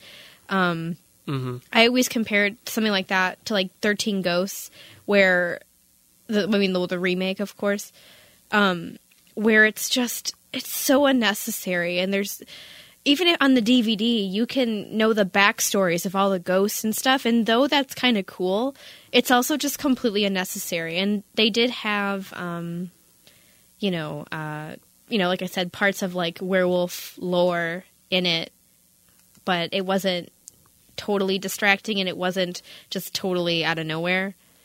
I think I think they told you exactly as much as you needed to know. You know what I like about this movie and like a lot of werewolf movies, actually? I like how every werewolf movie starts at another werewolf movie ending. Because someone else had to be the werewolf that infects Yeah. the main Right. character. And I like I like that idea of um, right right after he's attacked and then the werewolf gets shot and then it's just a man lying dead. Um, you never find out about that the story of that man. Which I liked though. Yeah. And um I like and I like sort of the the structure of of stories like that. Um, you know, I don't think he turned anyone into a werewolf, but if he did, you this movie could. well, there you know- was a sequel. well, an American Werewolf in Paris is. I don't know. It, it It's not feels really it a feels like a Wild Thing sequel. You know, where it's like a sequel in concept, not in characters or story. Yeah. I love the ending of it too. It's I just absolutely- um Yeah. I'm just so glad it wasn't like a voiceover like and I always remembered uh David and I'll always remember him in my life and you know whatever. I just all It you all you ends the needed to way see the was how story tragic should it end. was. Yeah. And um I thought it was a great sex scene also. I mean, there are far better ones, but I um I kind of liked it. In the shower, or yeah, the, yeah. I, or I just, when he I- no, when he's going down on her later too.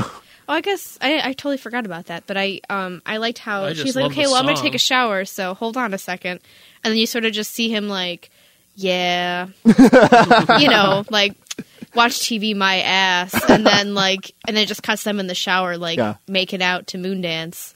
So That Oh. was a good e- edit. I don't know. I yeah, I I really appreciate that edit. Hey, what are you, some kind of a freak? Now, this guy's lost a lot of blood. Well, Oh, he had his head blown off. No, this guy's really lost a lot of blood. Marie had a hunger to feed on the evil.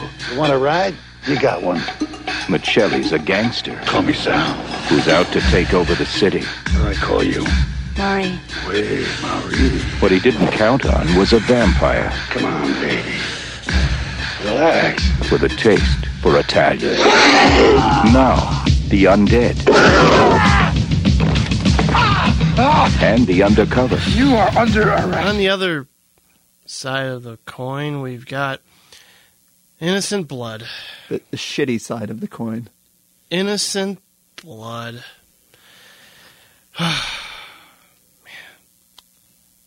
It's not a good. This is Uh, not good radio. 11 11 years, 11 years later, John Landis. Something happened to John Landis in the 90s, and I'm not exactly sure what. Um, so I think he wanted to do a hybrid horror mafia film, sans comedy, and no humor whatsoever because I- it's, I- it's it's I- so I'm not it's- sure if I agree that he didn't want to do humor. I just don't think any of it worked. Well, probably, and I, I'm not sure. I, he didn't write the script first Right. of all, so that, I think that might have something to do with it. And I, I admire his audacity, I guess, to try and you know fuse two you know genres together, so to speak. But This time he pretty much flat out failed.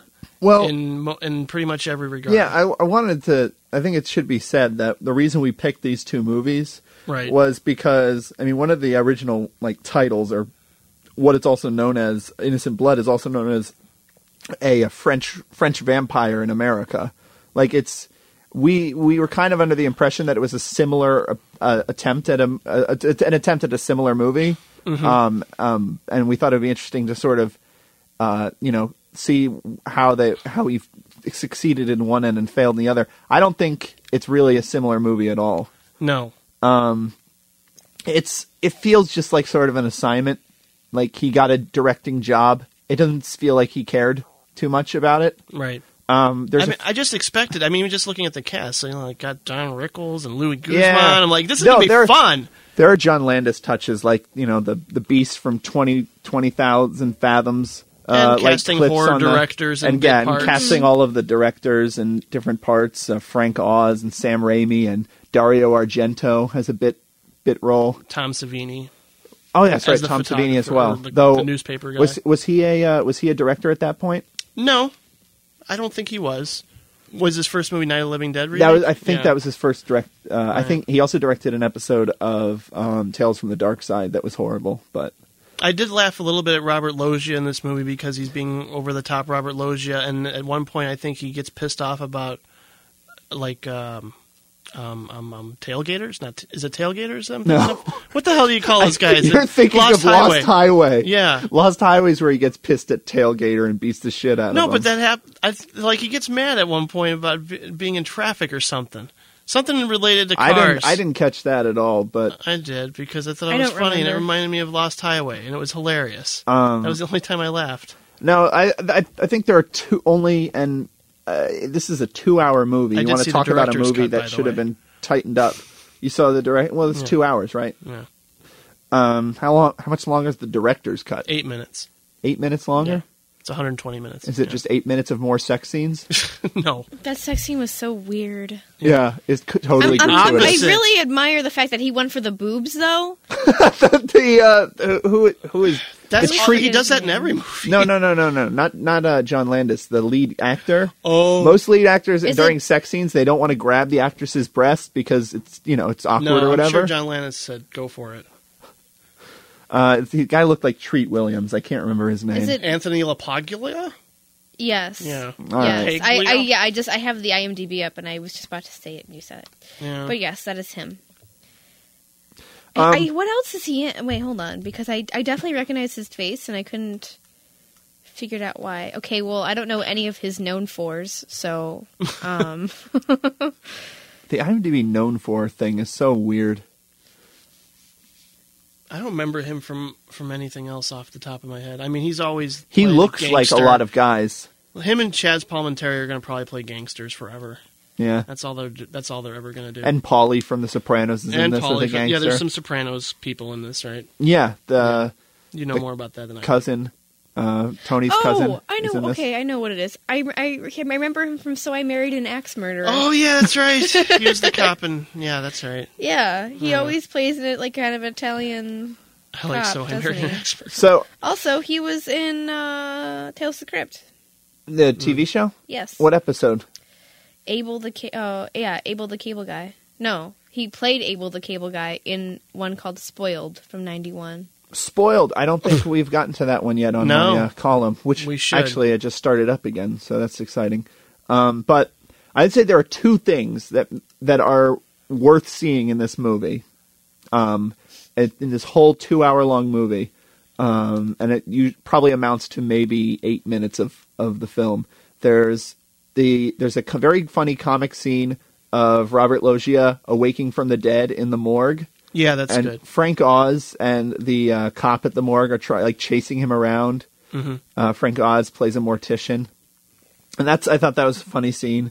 And then uh, I, it has to be said, Don Rickles has one of the most spectacular deaths. Oh no, it's great. I was really surprised at the effects Um, and stuff. yeah, they the effects in this movie are actually really good, um, Well- except for the eyes. Well, yeah. Or Oh, when God. Robert Loggia catches on fire at the end. Yeah, the, the fire at really the end wasn't funny. very good, but um, but uh, Okay, so Don Rickles is, becomes a vampire after Robert Loggia bites him, and the nurse lets in some sun, and Don Rickles starts to sizzle. Like, literally, there is grease popping on his skin, and his Mhm. neck starts to fall apart into meaty chunks, and it's it's one of Ah. the better death scenes. Like, it's really worth noting. Um, you know, it's not worth seeing the movie for, No. um, but the rest of the movie's way too long. It's not interesting. The the the lead actress, who's the lead actress? Uh, she's the, she's she was in um, La Femme Nikita. She was the lead in that, and she was married Uh, to Luke. She was married to Luke Besson. right. You know, I mean, I, I guess John Landis really liked her in La Femme and thought she'd She make doesn't- a great vampire, but she's She dead. she seems to just be Lord. doing like the thing that ABBA did when they would record their English songs. Like they just learned it phonetically. she Yeah. she doesn't seem to understand what any of her words mean. She puts Mhm. emphasis on the wrong like syllables and stuff. She was in uh, Last Mistress. I didn't see that one. What's It's, it's very good. It's a movie about a last mistress. Basically, there's this Spoiler alert, Carly. there's this guy. Oh, I, I'm going to put it in the simplest way possible because they have so many complicated, like you know, What genre is it? it's like a period piece, like a erotic period piece, All which is my shit, by the way. Yeah, Um, right up your alley. No, it is like totally. Um, basically, this guy's had this affair going, this relationship going with uh, um, what's her name? Oh, Asia Argento. Is that? All right, yeah. Yeah, and um, yeah, they had this affair going for I think like seven years. She's been pregnant with his child at least once. The baby dies. You end up finding out it's in in a flashback, but um, they have this relationship, and then he decides to get married all of a sudden to this like virginal uh, girl. I forgot what nationality she is. It doesn't even matter. But um, well, in the movie it matters, but not me in me telling you. And um, he decides to get married, and then uh, Asia Argento, who's the mistress, Uh-huh. just it's just about her being pissed off, and then he basically just keeps coming back to her, and then she's like, "You'll always come back," and blah blah blah. It's just a, a- about their relationship. It's it's a good movie. I enjoyed it. And who does the uh, what's her name by the way? the uh, Um, girl Anne- woman from Hold on, Anne Anne- Paralod.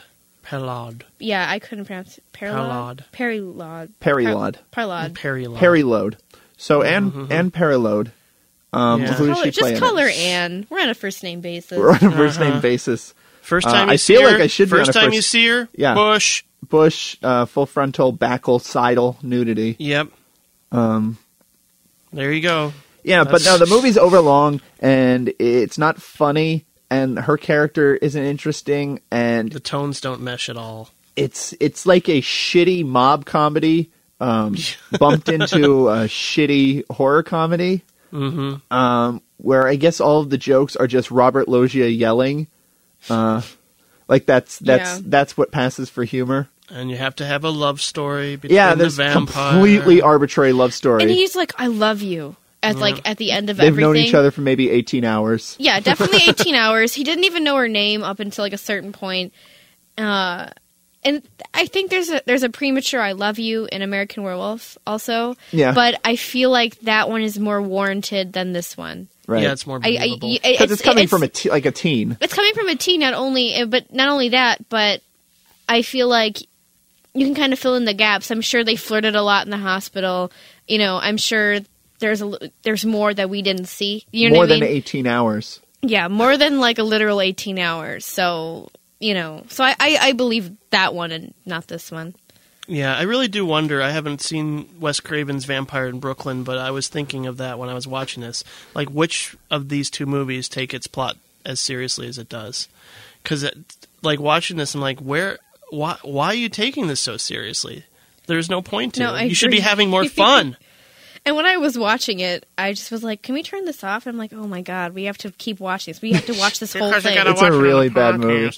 It's probably the worst John Landis movie I've seen, but I didn't see the one he did with Jeff Goldblum, uh, which I heard is horrible. Uh, hmm. The it, that was an early one that is, but Let's uh, quickly go through some other John Landis movies that we've All right, I, seen. wanna- I wanted to say one other thing about uh, Innocent Blood is that if you do end up seeing it and get the net uh, the DVD from Netflix, go ahead and uh, check out check Oh, out the God. hilarious subtitles. Probably the Um, best part of watching it. Uh, It was the best part for me, for That- sure. That was the only thing that was funny for us. because um, the subtitles of this movie not only are full of typos, like like English kind of typos, um, it, it's also in all caps. So the littlest like muttered words sound li- like it, at the bottom of the screen. It looks like they're screaming it. Uh, I took a bunch of screen caps and we're going to throw that up on the website directorsclubpodcast.com. But Yeah. so if you want to check that out, uh, it's it's really funny. Uh, some of the things that end up just just like Ro- instead of Robert G. Loggia laughing, instead of like in parentheses, it says laughing. It just says under it, It's- and it was it definitely It was all caps. It made Yeah. this movie a little more watchable for me. That's good. At least you had some redeeming quality.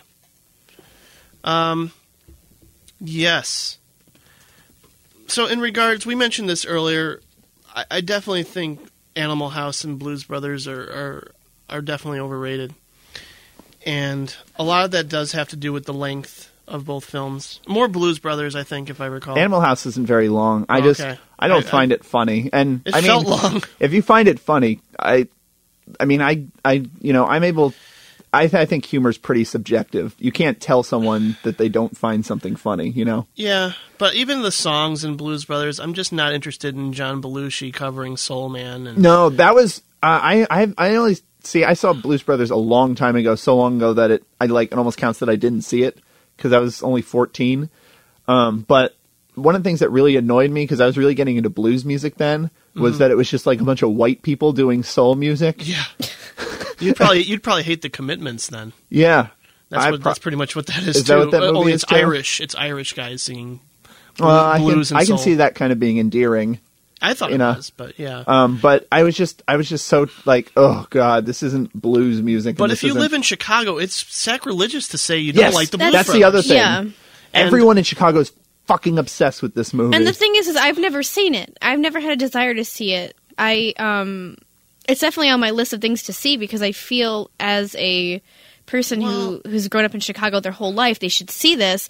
But the, every time I I hear anybody talk about it, I just hear about how shitty it is, and But and it's I, cool- and the- I don't the want I don't want to locations commit. are 20 like not interesting. 20 hours It two feels like 20 hours. hours. sorry um, i don't want to commit Alexander that much Blues time Brothers and Kratz.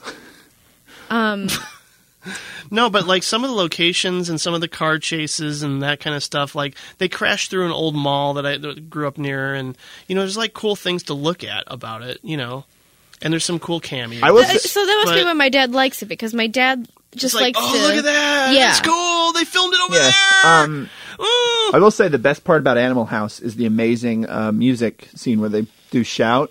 The way that's filmed is really great. Oh Um, yeah, yeah, yeah. that's a that's a really No, effective. there's a really scene. cool like they they film outside of a diner. I want to say on the streets and everybody's singing and dancing along. I think Hanson recently did a video satire of that scene from the Blues Brothers with Weird Al. Is that what you call it? Video satire. Yeah, I guess so. Video parody slash homage to the Blues Brothers. No, there's some cool stuff in the Blues Brothers, but as a Mhm. whole, it just doesn't work so for me. another uh, John Landis movie. Um, or his not his first movie was about a, like a gorilla. It was called Schlock. And it was Okay. just like a monster movie with a gorilla. Now, the Um, Kentucky Fried Movie is a collaborative effort. Yeah, uh, that's when he joined the Zucker brothers. Yeah. Um, I really, really like Kentucky Fried Movie. Me a lot of the too. stuff doesn't really work. Yeah, you kind of expect that. I'm more of a fan of Amazon Women on the Moon, but yeah. I actually haven't seen that yet, but um, No, I it's- really it's still great. Kentucky Fried Movie's really funny. Trading Places is pretty good. Yeah, it's again overlong, but very funny. Um, Spies Like Us is damn funny. I really, really like Spies Like Me Us. too, very much. it's a good one. Yeah. I definitely liked it. That's that movie really benefits from just having Chevy Chase and Dan Aykroyd in their prime. But number two on my list, Three Amigos. On what list? On my list of John Landis movies. Oh. Number two. Um, I meant to say about Kentucky Fried Movie also is that I uh, really like the scot free part That's probably the best sketch on the, the, with entire the board movie. game of the JFK Yes. board game. Mm-hmm. So funny. And when I saw that, I was um, doing an independent study on the JFK assassination, so um, I, I- it was hilarious. I sent it to my teacher. Um, he never commented on it, but uh, I like to think that he thought it was funny.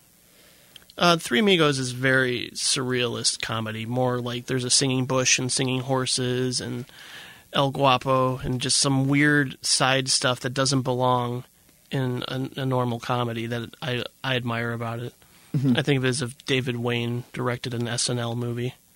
Yeah. But you know, there's some great character actors in it. You got your John Lovitz and Phil Hartman and Joe Mantegna, and you know, there's a lot to love about Three Amigos. And There's but more of also it's Martin like one Short. of the, it's one of the first movies as a kid that I videotaped and put on an audio cassette because I wanted to memorize everything about it, and I loved it as a kid. there's And I also Martin reenacted Short. it. I know.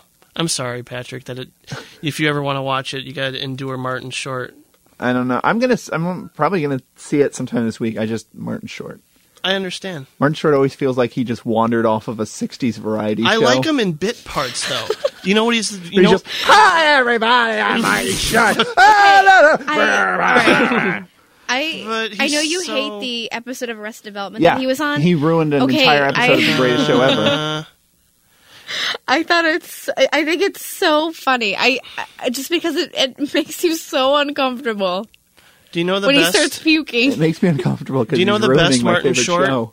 You watched it with me. The best Martin Short appearance or s- m- role because he's only in it for five minutes. Actually, and it's it- subtle. The best uh, Martin Short appearance hasn't happened yet, and that would be his funeral. Oh my god! What are you What are you talking about? What five minutes are you talking about? The big picture. Christopher Guest. He is hilarious. I don't even remember him in it. Oh come on! I don't.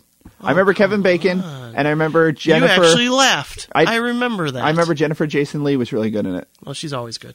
She was talking about Oddly doing enough, per- did performance you know that ham radio. John? Did you know that John Landis killed Jennifer Jason Lee's father? Oh, is that his? That was her father. Yeah. What? Vic Oh, Morrow. Yeah. okay, Not uh, literally. Not not literally, but John it was an Landis accident. filmed a segment for the Twilight Zone movie, and in it, Vic Morrow and two two uh, Vietnamese boys or Chinese boys or whatever got killed. Yeah, a helicopter crashed and killed three actors on the set of Twilight Zone. The Oh movie. wow! Yeah, and one of them was Jennifer Jason Lee's dad, Vic Morrow. Yep. I didn't know that. Was And Oh, there was a Jennifer big Jason Leigh's lawsuit dad. and everything. Yeah, it is. I Sorry, to- wonder- sorry to bring everybody down from Three Amigos there. I which mean, is- I would say that that had an, a big effect on his career, but after that, he did Thriller, Three Amigos, Spies Like Us, Coming to America. Yeah. So Coming to America's great. I love that one movie. it was Oscar in '91 where he started to go downhill. yeah, I don't know what happened. I think I think Oscar. Hold on, I, he didn't write Oscar, did he? Mm, I no, wanna he say didn't. no. So Did Stallone write it? no, he did not. Okay. Um, Stallone had left his creative period. I think that's what happened um, to both Stallone and John Landis in the '90s. Is they just left their creative period, Yeah. and they just started taking.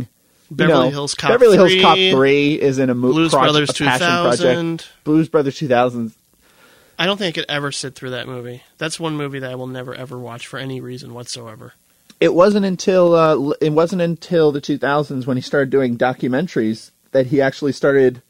Um, Oh, he did a documentary for Don Rickles. yeah, he did uh, a good, really good documentary about Don Rickles called Mr. Warmth. I'll give that a look. Um, yeah, it's definitely good, especially if you like Piece of Work, the Joan Rivers documentary. Yes. It's it's a little more about Don Rickles' history than his present, but it's really good. Um, I love Don Rickles. uh, He did a really good documentary about uh, car salesman, used car salesman called Slasher. Misleading title a little bit though. Well, yeah, you see John Landis and you see the title Slasher, you think it's going to be something different, but it's a fascinating documentary because you think it's going to about it. You, like it starts off, you think it's going to be about the slick talking used car salesman and how he, you know, manipulates people into buying stuff, but his job, like he he ends up being really bad at this one job he's doing, Mhm. and it turns into like how he deals with how this guy who's super confident deals with failure. And it's really interesting. He also did some episodes of a show that I really liked called Dream On, which was one of the first risque sort of HBO sitcoms with Brian Benben, Michael McKean. I think you would eat that show up if you got a hold of it. Is I don't it on know if it's- DVD? That's a good question. I don't think it is. I think we looked before and it Yeah. wasn't on DVD. Yeah, no, but Maybe it- on Netflix Instant someday. Before Larry Sanders, there was Dream On. Not that Dream On is as good as Larry Sanders, but still, that they sort of broke new ground with Mm-hmm. Mhm. sitcoms. And then speaking of television shows, his two episodes of Masters of Horror are among the best of that show. Uh, Dear Woman is really good. Family's great too. Family's great uh, with um, George Wendt. George Wendt. Yeah, yeah, that was really good. But Brian Benben is in uh, the Dear Woman. He's the lead in Dear Woman, and that That's has right. And Dear Woman, Dear Woman features one of my favorite, um, one of my favorite movie tropes ever, which is a coroner eating a sandwich. like whenever they have to establish that the coroner is like used to seeing dead bodies and so nonchalant about, it, they just have him eating this huge fucking triple decker sandwich. Just oh yeah, just put it over there. There's like at least seven movies that have coroners eating sandwiches, and they're all great. Written by his son, I believe, correct? Yeah, yeah. Cool. Mm-hmm. That was written by Max Landis. Yeah, Neat. and what? Nothing. Carly. Oh, okay. Yeah, go ahead. Say it, Carly. What? About Max Landis. Can I? Yeah, yeah, go ahead. You look Patrick like you're about- knows Max Landis. Don't. uh, He says he doesn't, but he does. He Facebook knows Max Landis. No, I'm Facebook friends with Max Landis um, because I was. He makes a lot of YouTube videos. Um, he's Wh- actually which you just found yeah. randomly. I found I found because he he does a lot of funny like clips of from movies and stuff like that. Um, uh, but so I'm friends with him on Facebook, and he's actually a screenwriter now. He has a movie. Um, Oh, coming cool. Out, um, soon. I mean, he wrote the script for Dear Woman, and he did an episode of Fear itself, but It's awful. he has a. It wasn't a good episode at all. No, no, no, no, no. The episode he did was the one with uh, Wendell Pierce, the where the guy turns Oh, into a I werewolf. thought it was the one with Elizabeth Moss. No, that that was a different episode. the Okay, one with well Elizabeth then- Moss is awful. well then- the one with Wendell Pierce is pretty good, Yeah, I, li- I, I that's. and I yeah, think also good. features a coroner eating a sandwich. um, John Landis directed an episode of Fear itself too. Yeah? Yeah. it wasn't that one though. But I didn't see that. I didn't Hmm. see John Landis's episode. Yeah, but, that's um, crazy. But yeah, we were actually debating whether or not to bring up that I'm I sort of now not really know I Oh, Max would, Landis. I would consider. I don't know. You're like internet friends. Like you, you I'm co- Facebook They friends comment with on him. each other's statuses and stuff. he has though. commented on a few of my statuses. That's it. I um That's I, awesome. I also use Patrick's Facebook to look through his pictures. Yeah, He's very cute, by the way. Yes. Um also, it's just weird that he posts like family pictures of like his family with John Why Landis and, wouldn't and he? his Yeah, no, that- it's that's just not like too weird, weird to to me. me. That's Like not okay, weird. maybe it's because I've always been kind of weirded out. I mean, not like freaked out, but just sort of it's weird to think about how celebrities have families and celebrities have favorite things and Mm-hmm. celebrities like have fa- you it's know weird for you to think of them as real people. Exactly. I sort of think of them as like You've a, always a- had that sort of problem. and an entity, yeah. Mhm. And it's just weird to see that, you know, they're taking funny pictures with their son, and I'm just like, what? What? what is that doing there? I don't think you're any of this- famous. Would you know, get freaked out if you saw your professors in a grocery store or something like. um, I did see my my one of my professors in the grocery store, and I did freak out Mhm. actually. So is that a, is it a similar freak out or is it a different kind of freak out? No, it's well, obviously it's different. You know, I I think it's like all about like I know I know my professors are normal people. I don't think of them as celebrities, especially this particular professor. yeah. Um, but s just it's just weird to see like John Landis like goofing off with his wife and his kid, and you know it's just I don't know. I mean, it's not like weird. Like I'm not like put off by it. It's Yeah. just sort of like oh, I Do you forgot. follow Twitter celebrities though, and see like the I don't. pictures I they put on? no, I don't. I Oh. don't really use Twitter. Okay. Um, I only do when I'm at work all and right. I'm bored and I don't have Mhm. work anymore. But um, I don't know. Like it's just it's it's just funny to see hilarious things. Also, I found his his mother's Facebook. And that was also weird. Just as like people who are kind of famous have Facebooks. Yeah. Patrick, can you find out if Sam Raimi has a son? Sam And Raimi add does him. have a son. And add him. Um, his name is Ted Raimi. No, Did that's you know his that? brother. There was a time travel accident. He ended up with a sim- simultaneous Stop brother son. it. It's a brother son, Jim. Oh, Why do you think um, Ted Raimi looks so weird? Also, Max Landis always has like hilarious profile Oh pictures, very similar to the like pictures I like to take of myself. yeah. And um, there's one where he's it's not funny, but he's like hanging out with Al Pacino. What's like, I- his you- relationship status? He's single. and you you look at me like, oh, good, you could totally get in on that. And my boyfriend's sitting right across the room. No, I mean for me. Oh, Yeah. okay. Well, then I approve of that. Good. Um, John Landis has a new movie that came out last year. Called Burke and Hare. Yeah. I, I don't know if it's It's got coming out. Simon Pegg. I, Pegg. it's got Simon Pegg and it's got a uh, um, Andy, Andy Circus. Circus, right? Yeah. Um, and it, I don't, I have, I see nothing about a U.S. release or a DVD or anything, but I'm excited to see it because it's about two grave robbers. It seems like a dark, black kind of comedy, and it's Mm. John Landis's first, you know, fictional feature film since 1998. It's got a 35% rating on Rotten Tomatoes. Oh, I have a question. That's sad. I know. What is the difference between Blues Brothers 2000 and Blues Brothers? Nothing. But they're they're, Brothers takes they're place in they have the same 2000. they have the same plot sort of. One is one is getting the band together to save an orphanage. The other is getting a band together to I think save an orphanage again. um, one one has John Belushi. One has John Goodman. Oh, I thought it was going to be James Belushi. Also, I lied. I did see part of Blues Brothers, and it's Uh-huh. because I used it for a presentation. I used it as a visual aid. Okay. I did a Mm. presentation on Cab Calloway, Mhm. and I for I think he's in. It's, it's the original Blues Brothers where he's performing Minnie the Moocher. I would right? imagine. I don't think he was um, alive during Blues Brothers 2000. You'll you'll be happy to know that there was a Blues Brothers 2000 video game. oh, I knew for that. Nintendo I did know 64. that. Oh, Yeah. It's uh, it's horrible. I played it. I rented it once. oh my gosh. I saw Blues Brothers 2000.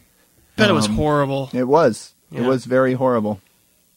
Um, Never seen it. No Uh, need. No need. No need to. It's yeah, I, did, okay. I didn't feel compelled, so No, it's like I nine just wanted hours to make long. Sure. It really it's longer than the first one. I think it is. No, actually, it's not. It's Oh, like God. ten minutes shorter. But John you Land know, has a problem with keeping his movies down. At I least think Blues Brothers 2000 was all Dan Aykroyd. Dan Yeah. Aykroyd seems to be the big. Oh, let's get the franchise. Like Dan Aykroyd seems to be the guy who really wants the money now. Like he's the one. Tr- he's the one who keeps talking about Ghostbusters three. He's the one. You know. He's the one always trying to sell his vodka. Blues Travelers Oh in this. yeah, Blues Traveler. There's a random Blues Traveler mu- number, and then they ended up instead of a blues festival, they end up at a bluegrass festival. So they play Ghost Riders in the Sky. Uh, huh. Yeah. Well, I like coffee and I like tea. I don't think they play that song. Uh, my um my best friend's step uh, stepsister stepsister has a corgi that she trained to run around the house to uh but I, I forgot that song's name, but it runs around the house whenever run it hears- around. It's called Run Around. Well, there we go. Yeah. Yeah, whenever the dog hears the song Run Around, it freaks out and starts running through the house because that- that's what they taught it to do. And whenever Did they um, have a hook for it? Yeah, whenever yeah, whenever it- they, they play the song "The Hook," it starts to reenact. It starts to play the villain in Peter Pan. Suck it in, suck it in, suck it in, suck it in, suck it in, suck it in, suck it in. He says that. in My that parents song. were really into Blues Traveler. I'm sorry. Do you have a He plays low a mean tolerance for harmonica? harmonica. That's what I was gonna ask. Does he walk? Doesn't he walk around like a vest? Like you know how like Rambo has a bullet harness. has a harmonica It's like for harness. like like a like a fisherman's vest, but Yeah. instead of like little like I think he got a- bobbers, they has just He harmonicas. got his stomach stapled. yeah. He did? And, you Is he know. skinny now? Yeah, he's skinny. Skinny Blues Traveler. That's the name of the new band. Ugh. Blues traveler, blues traveler light. Blues Traveler 2000. Anyway, that's that's John Landis's career. In a nutshell, that is indeed. And I really have to pee. Mm-hmm. Yeah. So I think We we are should going to call wrap it up the quits. show. Yeah. I don't think we're gonna do the thing we originally planned, where I turn into a werewolf.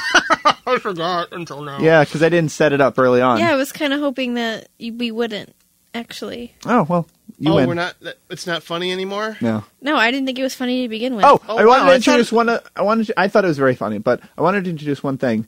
Um, if you have, if you dispute something that we say on here, like if you, you know, if you, if you, if you uh, if you Loved dis- innocent blood. you loved innocent blood, you, uh, you just disagree with something that's said on the podcast. Um, you email us, uh, and uh, if we think it could make an interesting argument, we'll uh, have you Skype in and appear on the show for five minutes to uh, uh, to argue your point.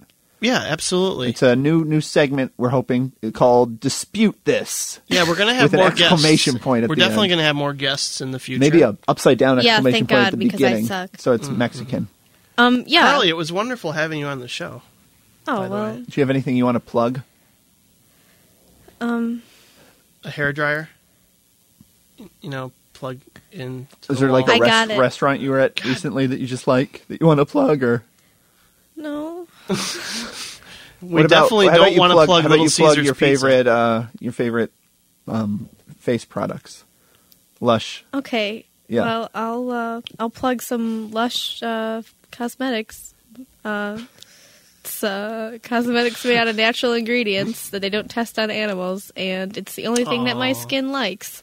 That's good. Because I have uh, very, very, very sensitive skin. I get some sort of irritation on my face at least once a day. Mm-hmm. Um, so uh, yeah, if you've got sensitive face or if you've got any sort of facial issues, they will help you. Other if you're ugly, they cannot help you, but they can make your skin nice. Um, If you're ugly, we still love you. and if, today, they're- if you're ugly, they won't even they won't even serve you. They'll kick you right out. Of the If you're store. ugly and you know it, clap today your I hands. bought a new face mask, and uh, what was that? That was me clapping my hands because I'm ugly and I know it. Go ahead. Oh, okay. I uh, I bought a face False. mask and uh, it was I haven't tried it, but I've tried it before. It's called BB seaweed, and it's uh, Is it the Hannibal Lecter face mask? Yeah, the little bars in front of the mouth so you can't bite people. oh okay no God, you give me that look like God. I just raped your cat. oh enough with the rape jokes. Oh, we Rape culture. Oh my God, we beat that to death last episode. No more. We're not going to Hey. discuss that anymore. You know how many people every year are beaten to death, Jim? Let's let's knock off the beaten to death jokes. Uh, sorry. All right, Oh, violence God. isn't funny. That's why I'm going to shoot you at the end of this episode. Oh, that'd be great. Um, next episode is going to be in two weeks. We're going to be talking about director Todd Haynes. Yeah, with uh, guest friend and musician Russ Woods. Yeah, He'll be you don't have joining to us. mention musician. He's not going to be playing anything. Well, maybe he will. why don't we just like you know just mention other things about him that aren't relevant? I'm Oh sorry. God! Patrick does this to me all the time, and then I, I could go. name a few. I go to therapy. That's why I go to therapy Saturday mornings. Because of me. Yeah. Because because uh, Patrick and I just shoot Jim down at every Yeah. single opportunity. But that's what I'm But he, used he knows that we love him though. He kno- also, he knows he it's all says in good fun. also pretty much everything that comes out of his mouth is stupid and worthless. I agree. So like uh, Directors Club Podcast at gmail.com. Yeah, Oh, you want to email God. us directors club podcast. That was the at dumbest thing I've gmail.com. ever said. Um, and that's it. Yeah, so um, see you all in a couple weeks. Visit us at directorsclubpodcast.com. And my name is Jim Laskowski. My name is not Jim Leskowski. and neither is mine. Bomb, bomb, bomb, bomb, bomb, bomb, bomb, bomb, bomb, bomb, dang, dang, dang, ding, dong, ding, blue moon, moon, moon, blue moon, dip, dip, dip, dip, blue moon, moon, blue moon, dip, dip, dip, moon, moon, moon. You know what he's? Hi, everybody. I'm Mighty Shut. Ah, no, no. Oh, I I can't, can't do believe that. a married couple has sex. Ew, gross. man. I really showed him.